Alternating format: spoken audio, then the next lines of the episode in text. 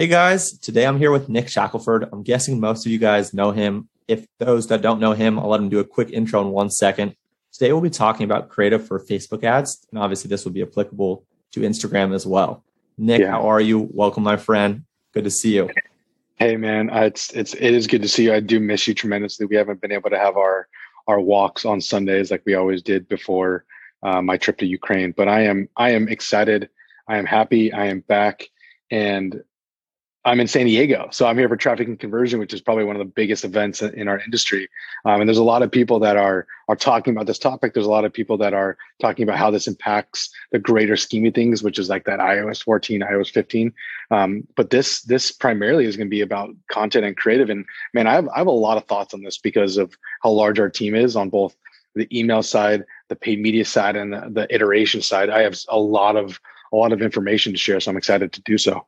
Amazing. So Nick's going to jump in one second to really kind of tee up Nick's background for those that don't know him. Thank you. Nick is one of the co-founders and partners at Structured. He and I have been friends for over 15 years, and we did a merger kind of acquisition of my agency into his about a year and a half ago. So in Q1 of 2020. So that's his main kind of business.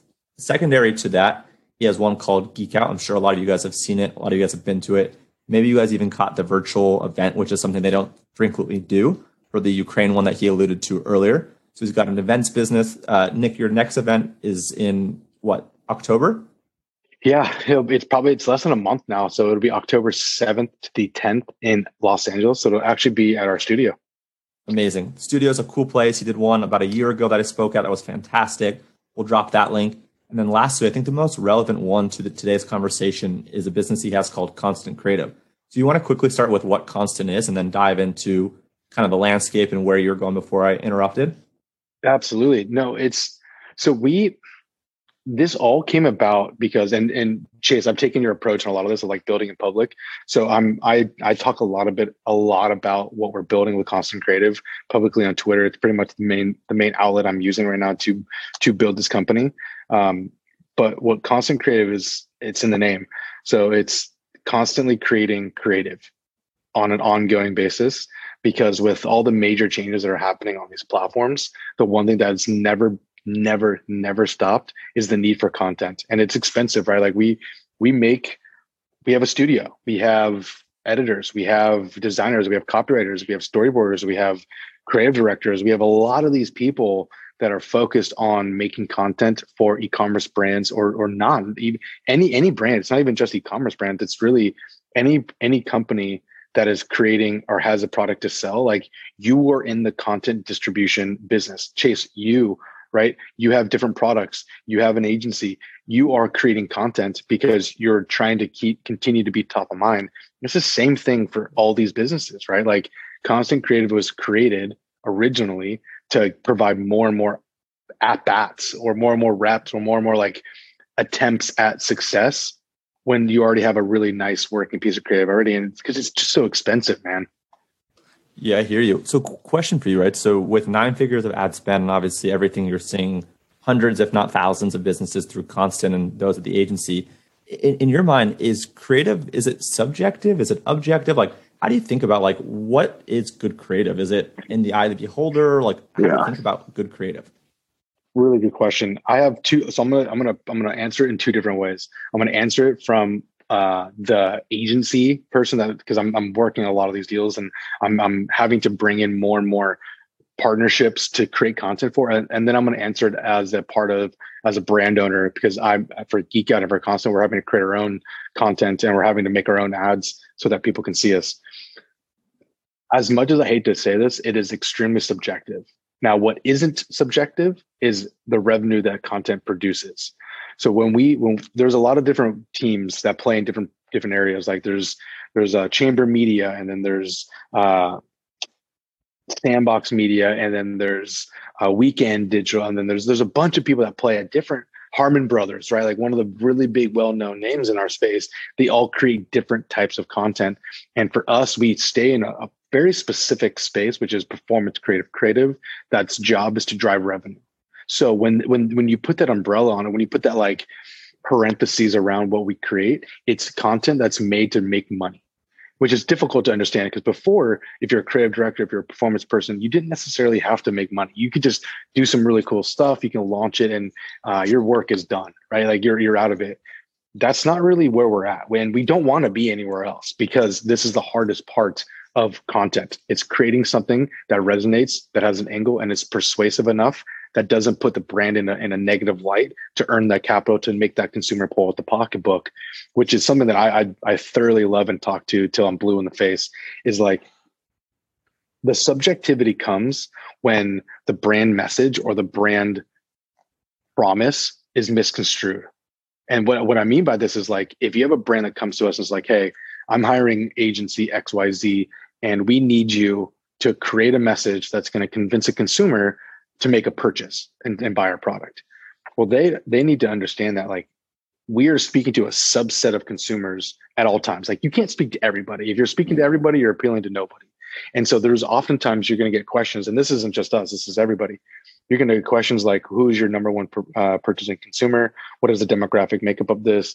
Look at your current portfolio and this is talks that we never had to have of like hey do we have African Americans in this? Are we having Asians in this? Are we having thicker models in this? Are we having natural looking individuals a part of your creative or content? And oftentimes when it comes to us, no, they're not. They're not. They're they're, they're they don't have these these demographics or these subsets of purchasing power or purchasing consumers are really highlighted. So a lot of these conversations with founders is like, hey maybe we need to maybe we need to tailor the content in a certain direction because you haven't done it before.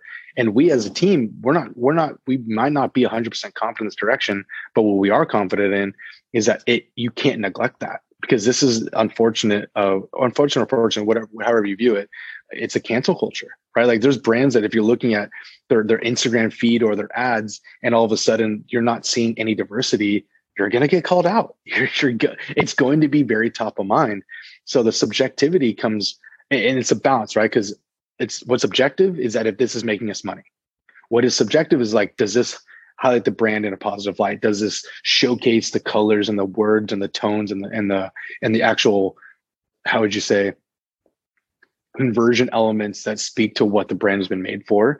That's that's subjective as much as I hate to say it. Yeah, that's a great answer. One other question I have is like, what's like the how long is this content kind of relevant or pertinent for? And I'll give you an example. So, like with an email that we send, right? The, like the amount of time that people are going to consume and read that email is typically like 24 to 36 hours, right? Emails like has a really short period of time of like how long it's going to be relevant and how long yeah. someone's actually going to interact and engage. Like with the creative that you're making, like how often are people going to have to refresh it? Like when does something go stale? Does that make sense? Yeah, dude, total. to- no, this is like, it's like you're listening to our calls with with new brands. Um, so when a brand comes to us or any any partner, it's not even just a brand, any partner comes to us, we ask two questions. We ask, what does your content team look like? And what is the cadence in which you're producing new creative?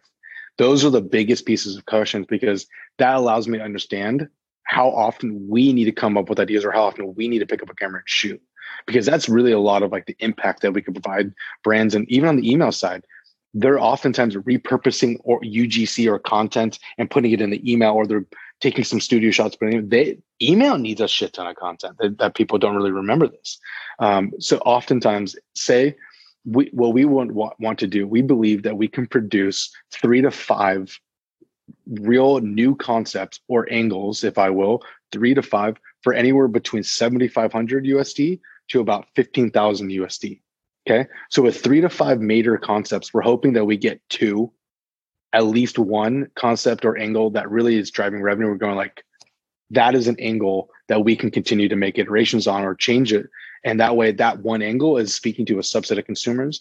And maybe we keep the, the bones of it and we introduce a female or we introduce an African American, or we introduce an Asian, or we introduce a thicker. That's that's what we're looking for. We're looking for those three to five angles, and that that's maybe, dude, maybe we're getting two weeks, three weeks of life out of this, and then we got to kind of go back into it, which is that's why we go to Konstant Kreative, right? Like we need to have the life of an ad extended without having to come out of our pocket for a couple thousand dollars. Like you can be you can be as profitable as can be like we're in a we're in a time where a lot of brands are really defensive right like they're, they're don't want to create or spend a, uh, a bunch of money on getting new and new ads because they have this misconception of like this should last us months. This should, you know, I've been in this game for seven, eight years.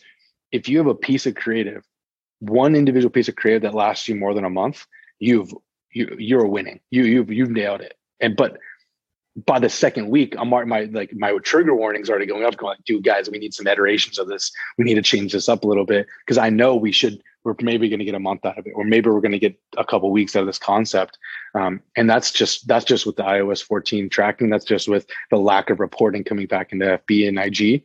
Um, so it's very it's very top of mind for me. And and these pieces are I got I got stats right in front of me. On average, at Konstant, we're editing anywhere between 350 to 550 ads a week. Think about this. That's a week, and we're, we do not have a ton of people on the platform. We maybe have 155 brands that we support. There's some agencies that use different brands, but overall, it's like it stays between 135 and 155. That's a lot of ads being made, and the the majority of the ads that we're editing are video ads. Now, if if you're a if you're a direct uh, direct response marketer, if you're a, a marketing manager, if you're a CMO, I would ask yourself how, how many pieces of content are you guys making on a weekly basis? Now, what what you could reply uh, reply back to me is like, well, Nick, our budget is ten thousand dollars a month. Okay, you're probably not going to need to do three to five variations. Maybe you have two or three, three max variations. Another brand might be like, Nick, I'm at the other end of the spectrum. I'm, I'm spending a quarter of a million, half a million a month you should be five to 10, you should be five to 15. And that, that then we can even get even deeper into it and be like, how many hero products are we creating content for? Maybe we're now having to launch new creative. Maybe it's a sale time. That's another piece of set of content that you need to shoot for. So when we when we started out to create content, it was not to take away from the, the, the production shops, shops that are shooting good quality content. It was like, listen, you've already spent 5, 10, 15, sometimes 30 G's on a piece of piece of content. We just want to extend the life of it. Like we want to find the price point that made sense that people can make edits on, um, and then your team could feel comfortable going, "Hey, we need new stuff. Awesome, send it up there. Make a little bit of a brief and let us do our thing." Wow, yeah, great answer. By the way, for those that are watching this on YouTube, drop a like on this video drop a comment if you have any questions for Nick. You know, drop a comment with whatever topics you guys want us to talk about next. The last thing I want to focus on today, obviously, it's top of mind for me, you, and a lot of folks, is Q4 Black Friday, Cyber Monday. Wow. I know you're speaking at our event. I'm super pumped for that. But like any kind of quick tips or tricks or kind of tidbits of like on the content or creative side, like where are people going to be focusing? Like what kind of creative should they be thinking about? Is a lot going to change or should they be leveraging the same creative? Dude so this is this is something that I, i'm really happy you asked me about this and i'll talk a little bit more about this specific topic in uh, at your black friday cyber monday summit. So we we made a big mistake last year and i'll say this i'll say this as proud and confident as i can because you know i think mistakes are good especially when you have another year to take a crack at it. We turned off a lot of the ads that didn't even communicate the offer. I'm talking like your evergreen content that's just like hey check us out look at who this brand is. And that was a huge mistake like it, it didn't communicate the offer. It didn't tell what the deal was. It didn't tell when it started, when it ended. None of it. And we paused it because we were like, you know, listen, we need ad spend to go to this offer ad, and it's communicating something. It's way, way more of a, way more of a brand alignment, or there's there's congruency from ad to page to offer. That was a huge mistake, and I and I want everyone to hear me on this.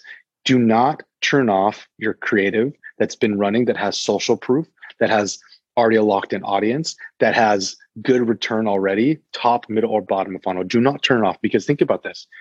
If a if a consumer is so happy or or already willing to take that click and get to site, and then there, there's no offer communicated, there's no offer communicated on the actual ad itself, and then they land on a page that has an offer, that's a delight that's a surprise and delight moment now they're they already wanted this product potentially they maybe they maybe the thing that you're talking about is on sale because you're doing a site wide right don't turn that off. It's going to have better CPMs, have more engagement. Keep that bad boy running. So that's one major takeaway that I do not want anyone to, to, to remove this. And I'll have stats on on running those ads consistently, how it performed during like Mother's Day and Father's Day and Labor Day, because um, it was it was quite con- quite convincing, quite quite convincing.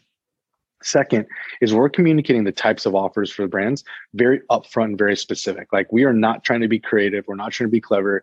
We we want to make sure that we're winning on a very clear and understanding offer, which is me. if you can go the highest percentage off like we're, we're advising our brands those that can afford to do a 35 40% off offer you know you can hide that with a bogo buy one get one that's that's pretty much 50% off right uh, you can be creative in that manner but very clear no bullshit no spend 100 get this spend 200 get that and we used to do tons of those dude but I, i'm really coming from the school of of uh, clear kind and easily communicated offers what we want and what I love, don't don't put anything other than just moving graphics and exactly what the offer is going to be in big bold text.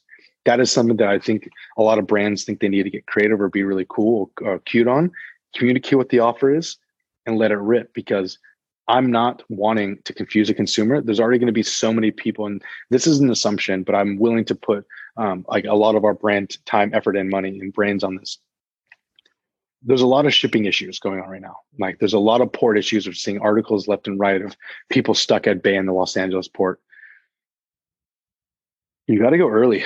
We have to get the offer off early, right? And it's it's not just Black Friday, Cyber Monday. It's Christmas as well. There's not a there's not a. I I'm willing to sacrifice massive scale or willing to sacrifice that extra dollar that earned to not piss off a consumer base because they're not going to get their product before uh, Christmas time, right? It, communicate your Black Friday, have an offer for Black Friday. I don't think we need to neglect that. I think even your most uh, loyal fans are going to want you to run something on Black Friday, Cyber Monday. So even if you're going early, do not neglect to go on the day of. There's just this cultural phenomenon that everybody really believes in that takes part in this this consumerism moment. Uh, don't don't neglect that. And then uh, the down period of time for Christmas, nail down your shipping. Right, like you you you might be able to communicate, hey, this is the final cutoff period. You will not get this for Christmas. You know that might drop conversions, and and and I understand this, but don't ruin the brand image for a couple thousand bucks Um, because um, you're going to continue to run this business uh, moving forward. So my thing is go early, sell, uh, definitely go on the days that you're going. Communicate the offer clearly. Keep it simple with the discount, and if you can ship the product or you can sh- like the latest you can ship that product, I'd be safe than sorry, man. This was killer. All right, guys, there's four things I want you guys to do. One is like this video. Two is visit Nick's website, Konstant Kreative with two Ks. I'll have the link below. Three is follow Nick on Instagram. Are you I am Shackelford? I am Shackelford. And then four, follow him on Twitter. Is it the same handle? Yeah, I think it's I am Nick Shackelford on Instagram and I am Shack Shackelford on Twitter.